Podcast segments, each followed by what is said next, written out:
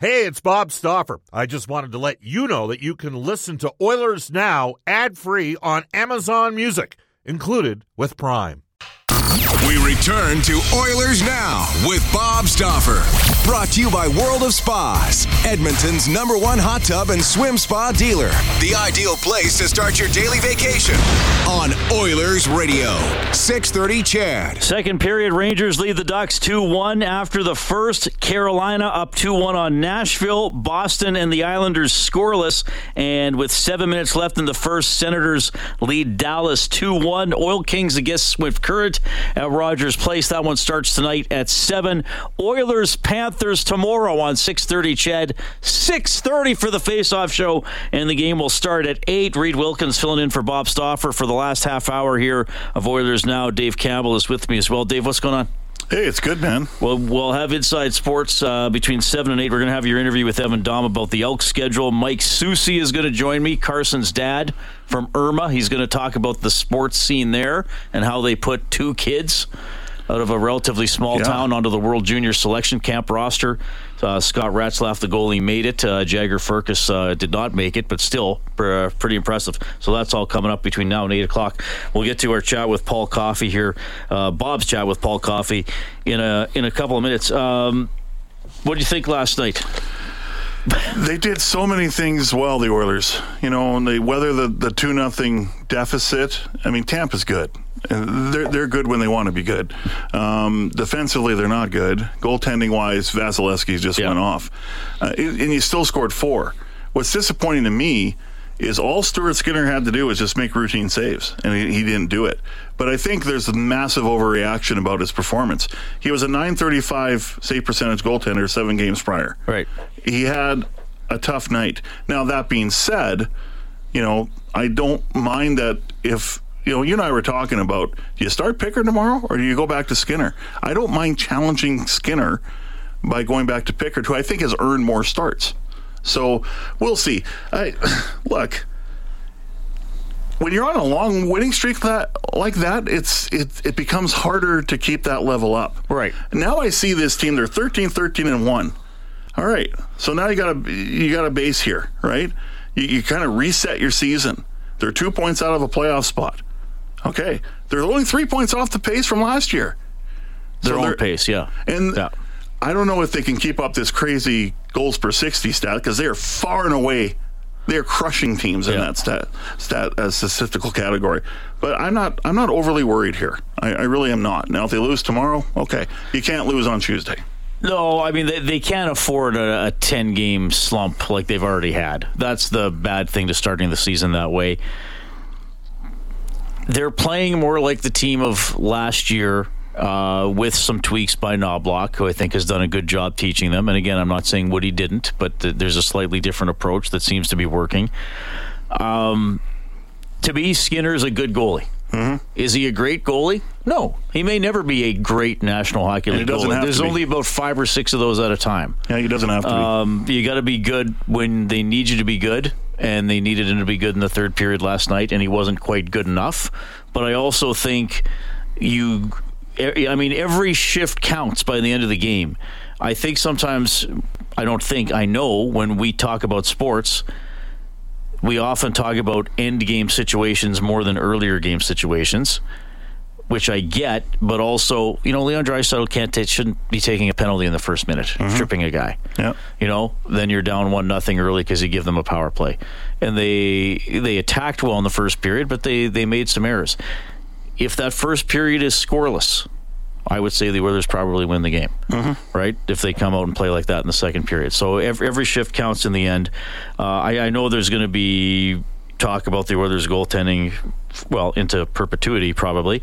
Uh, but I mean, no, I, I enjoyed that text thread, uh, Bob, that text Bob read about going after Markstrom. I think that's really interesting. Mooner was right. You probably got to give up a lot yeah. um, but they they need a better second option in my mind than Pickard and certainly as Campbell because we know even if Campbell comes back, there's going to be so much uneasiness with him in there. And you know, again, if if you had somebody, uh, this sounds crazy that we're even talking about this. It was again, it was a listener suggestion. If you had somebody like Markstrom well, then that's that could be a really strong tandem. Now, mm-hmm. I don't know how if you can afford that or afford to make that trade, but that that was an outside the box text that we appreciate. Well, they're definitely in, and you know, Bob referenced it uh, at the top of the show, and he referenced it with Frank Seravalli, um, and and Frank mentioned it too that you got teams like Tampa and Florida that don't care about futures. Right. I think the Oilers are in that category now. It, it's win now. They got to win now. They're in the window, and if you got to trade a first round pick, you got to trade other higher picks, you're going to do it to try and win. So we saw last year with the Ekholm deal. You know that was a that was a wild trade, man. That really worked out for the Oilers, and I think you're going to see that out of the box thinking again. Uh, the closer we get to deadline, but it's interesting. Can the goaltending situation be resolved by February? Can it realistically be resolved by then, when the schedules gets tighter and and get, uh, much busier? Well, and that's and that's when you're really good. I mean, they've been lucky here with the games spaced out. Skinner can play almost all of them. Yeah, Pickard's only started two games. Yeah. So yeah, I, I I still think Campbell will get another look in the NHL, and then they'll have to go from there and see what they can do. And you know, one more here is you know we're overreacting to Skinner. I think a little bit. Some people are. Again, in a seven game stretch, it was a 935 save percentage. But the problem with Skinner is that games like last night happen. And sometimes they happen at the wrong time. They happen way too often in the playoffs last year. So that's what you worry about. But I, I'm with you. He's a solid goaltender. All right, let's go to uh, Bob's interview here with Paul Coffey. It's Throwback Friday with Oilers assistant coach Paul Coffey, presented by Conlon Motorsports. They'll help get you out there. Visit one of Conlon Motorsports' four locations across Alberta or online at conlonmotorsports.ca. Paul, the first question I have for you is how you liking it now that you've been behind the bench uh, at you know the NHL level for the last month plus? Um, well, Bob, I've, I've, enjoyed it from day one. Um, I think, and you know, I mention all the time, anytime you get a front row seat to watch the greatest game in the world is pretty cool. And uh, to watch our players, Connor and company, night in and night out, and see them on the ice in practice and in the game and see their game improving is uh, pretty great to watch. And there's uh, some great players on the other teams as well. But from a from a coaching standpoint, it's been fun. These guys are good players, they're listeners, and that's all I ask. Yesterday, John Cooper uh, was asked about Chris Knoblauch, and he said, I, I don't know Chris personally, but I have a bunch of players that have played for him, some of whom won Stanley Cups, and uh, they say he's a good coach. And then he joked, he goes, as much as I want to say he sucks, it's pretty clear where this guy is headed. And I bring this up because Wyatt Johnston uh, did an interview uh, with Jeff Marek last season and talked uh, about the impact that he uh, felt that you uh, provided him uh, as a as a coach. And you, you did, co- and I guess that's the thing. You did coach before, just not necessarily as an NHL bench assistant. Is it? Dramatically different than uh, w- towards the tail end, or, or is hockey hockey at the end of the day, Paul? Well, it would probably be super arrogant to say it's not different, but it isn't. I mean, I just I just view it the same way as teaching nine-year-olds or 25 or 26-year-olds. I mean, these guys are at this level because they're good players. I mean, I've told our defense six and a half, seven guys when Broby was here, and that you guys are good players. You're here for a reason, and. Uh, I expect him to make plays. And, you know, it's not just me. I'm not taking credit for anything. I mean, Chris has done an incredible job implementing a pretty consistent system that uh, everybody follows. You know, Gully does a great job with the power play. Stewie does a great job with the penalty kill, which helps everybody else out. But I've just tried to get the mentality from our defensemen that what we do matters. And if we don't do it well, it's really going to matter, probably in the loss column. I do believe that coaches can breed confidence in players, especially offensive confidence in players. And one of the way they do is mistakes happen in the game don't to the mistakes. Just don't consistently make the mistakes over and over again. You reacted right away when I said that coaches can breed confidence in players, and you played for a guy like that in Glen Sather who could do that. And when you guys were all young and coming up, we'll let you grow a little bit. So, have you taken any of that sort of sense, or is that part of your mantra in terms of because it appears as though uh, the defense. I love seeing teams break the puck up the middle of the ice. That's what good teams do, uh, and it's more often by transition than transporting, letting the puck do the work. But I'd like to get your thoughts on that. Well, for starters, from day one, I told these guys that nobody made more mistakes than me. And I had a, I had a 21 year career in the league. Mistakes will happen. If we make them time over time, then we got to have a conversation about it. But, you know, interesting enough, Bob, you talk about hockey sense, and, you know, people always say you can't teach hockey sense, but you can certainly encourage it. And that's what I've done with these guys encourage them to make plays. They're all good skaters. Uh, and, you know, from day one, I said to them, to our D, you want to get Connor or Leon to like you? They said, yeah. I said, we'll put it on their stick. Stop putting it around the boards. It'll help our game in general. But again, this goes back to Chris. Chris wants a puck control team, which was music to my ears. He doesn't want us put, making the uh, making the survival plays. He wants us making plays that matter. And it's uh, for me on the back end with these guys because they're good players. It's easy um, to just encourage it every single night. You know, it's interesting as we're joined by Oilers assistant coach Paul Coffey, Bob With you on Oilers now. Uh, Paul's our headliner today for Wilhauk Beef Jerky. You know, Paul, for me, like it, it, we look at Nurse, and you know he's he's blessed athletically with what he can do, and uh, and then we look at Evan Bouchard, and we know he's got elite offensive instincts, and he's really on a heater right now. But the guy for me, in terms of the puck skills, that's seen the most dramatic improvement has been Vincent Desharnais. Like uh, you know, he's there's a guy who's a great penalty killer, but he seems to be gaining confidence by leaps and bounds when he's got the puck. Yeah, he has, and you know, Vinny made a play in the second period last night, made a nice uh, step up on their blue line, and then tried to do a little bit too much, and they went the other way. But those things, uh, those those things will happen. Um, I think the, the worst thing you can do as a coach is put a guy in a box and tell him this is what you expect and this is all you can do. And you know, with Vinny from day one, and Bush, and uh, and Eki, Nursey, CC, and, and Kulak, I've just tried to give them confidence to make plays and uh, do what they can do best. And you know, it, it, it, it's happened to date. Um, but like I said, if these, uh, I wrote on a piece of paper uh, coming into Edmonton when I when I took the position. I said, if these guys are willing to listen, learn, and change, we're going to have a good time. And that's what I kind of told them from day one. But I also said to them that I want to learn from you guys. So uh, we're all in this together. And again, Chris, from the top down, has, has done an incredible job allowing me to do my job, and uh, we're going to keep getting better. We had uh, Brian Engblom on the show yesterday. I did not know this that he uh, made the 1981 Canada Cup team. I did not know you were cut on that team coming off your brilliant uh, rookie season, in which you you know really evolved during the course of the playoffs. Um, there is something to be said for osmosis. Peter Gzowski wrote about it in the Game of Our Lives about how all you guys kind of improved because you got to practice and play with Wayne Gretzky at the tempo and pace you did. He was in Montreal. They had the big three: Robinson and Savard and Lapointe. And he said guys like uh, he and Rod Langway really benefited from that. And is that something part of the transition that you get? It can't all come from the coach. It has to be a little bit from some of the key players as well. Who was the uh, Who was the sixth defenseman on that team? Bill Nyrop. Oh, that was good. Minnesota, just like uh, Mark Stuart here. Oh, Um, yeah, you listen. We we I, I've always said in the '80s for us getting a chance to have to stop three on twos in practice or two on ones or two on twos against Wayne Gretzky, Mark Messier, Kurri Anderson, etc., cetera, et cetera, made us all better players. And for these guys on the Oilers right now, watching what our leader, our captain, does every single day should be uh, should be an eye opener for everybody. Um, you know, just just to watch his preparation, his work ethic will only make you a better player. And you know, a coach can only do so much, but peer pressure is uh, is the biggest compliment and the biggest eye opener for any player that plays.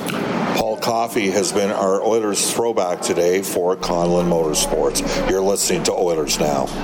All right, so that's Bob talking to Paul Coffey. Interesting interview. Uh, you know, Paul saying no one made more mistakes than me. You just can't, can't have them pile up, and uh, just some attitudes there about uh, get the puck to Connor and Leon. Don't ring it around the boards. And we've seen the Oilers using the middle of the ice more lately, and it's certainly translated into a lot of offensive pressure and a lot of shots on goal.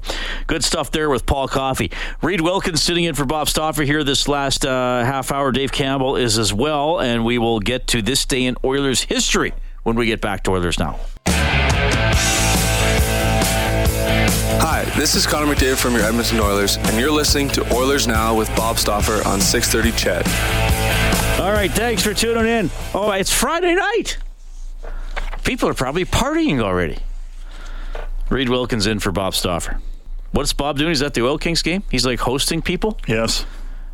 He's uh, in a suite apparently. Is he serving hors d'oeuvres? I don't see. What would you do if you went to a party and Bob Stauffer was your waiter? Or he was the hors d'oeuvre guy, or the person walking around with the champagne flutes. That's what they're called, right? Uh, I believe so. The glasses of champagne on a platter. You know, very, like when you see James Bond at a par- at a you know a soiree, yeah.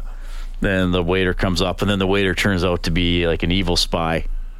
Bob wouldn't be that; it would just be Bob. He would be very chatty. Well, Bob could be maybe a Bond henchman. Uh, oh, definitely. Yes. Yeah. Oh, absolutely. Odd Bob. Do you expect me to die? No, Odd Bob. I expect you to tell me some obscure Oilers stats. And Or- trade proposals. Or this day in Oilers history. Courtesy New West Travel. Join an exclusive 14 day trip to Newfoundland in June. Do we say Newfoundland or Newfoundland? No, you say Newfoundland. In June to see the Iceberg Festival. Woo! Called New Call New West Travel or visit newwesttravel.com. What happened, Dave? All right, this day in 1984, a young man by the name of Wayne Gretzky scores five goals, adds an assist to register his. This is in 1984, 31st career hat trick. 8 2 Oilers win over the Blues at the old St. Louis Arena. Oh, wow. So last night, Steve Stamkos got four goals, first four goal game. That Yeah. was what his 12th career hat trick. Yes. So he probably, as great as Stamkos is, he probably won't get to 20 in his career. No, Gretzky had 31 in five years. that's crazy. Of course, they And- and liked counting. offense back then. There was more offense. The goaltending was not as refined as it is now either. No, you watch old goaltending footage, and it's it makes you want to cry.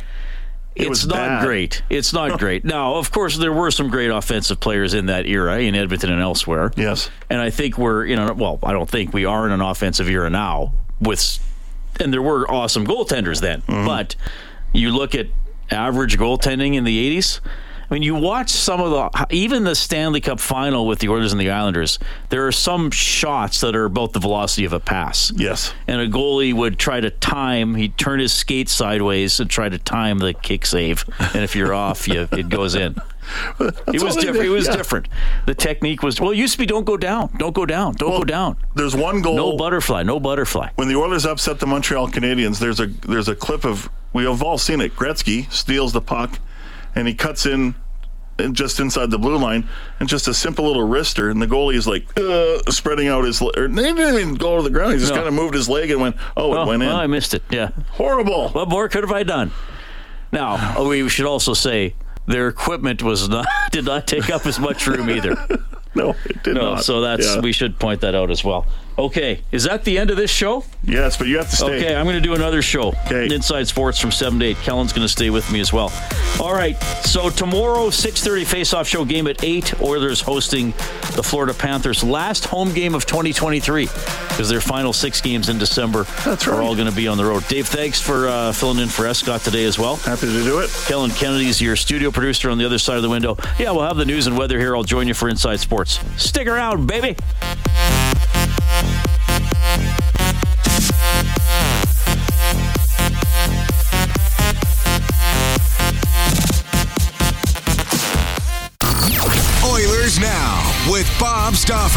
Brought to you by World of Spas, Edmonton's number one hot tub and swim spa dealer. The ideal place to start your daily vacation on Oilers Radio.